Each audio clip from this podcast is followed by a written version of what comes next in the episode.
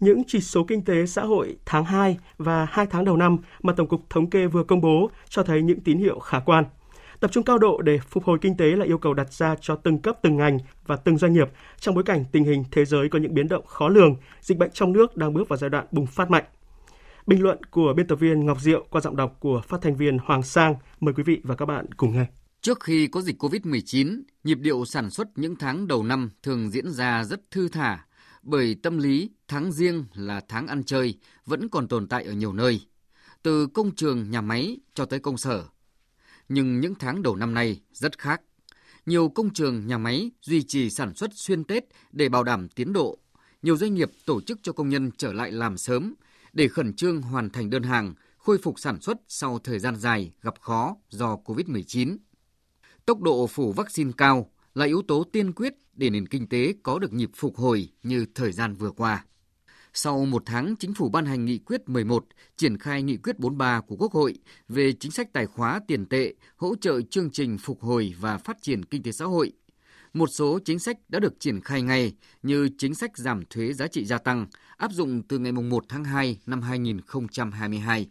các ngân hàng thương mại bắt đầu triển khai thực hiện hỗ trợ lãi suất 2% một năm đối với các khoản vay thương mại cho doanh nghiệp, hợp tác xã, hộ kinh doanh có khả năng trả nợ, có khả năng phục hồi trong các ngành lĩnh vực hàng không, vận tải kho bãi, du lịch, dịch vụ lưu trú, ăn uống, giáo dục và đào tạo.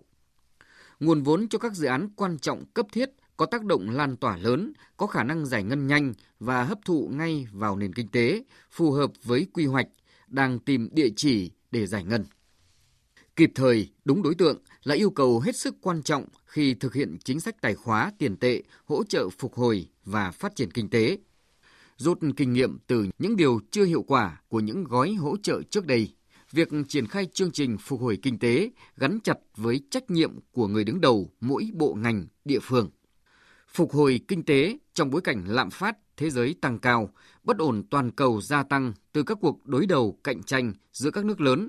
trong khi dịch bệnh trong nước đang có dấu hiệu bùng phát rộng trong tháng 3 này. Nhiều khó khăn, thách thức đặt ra cho cấp điều hành vĩ mô cũng như hành động của người dân, doanh nghiệp.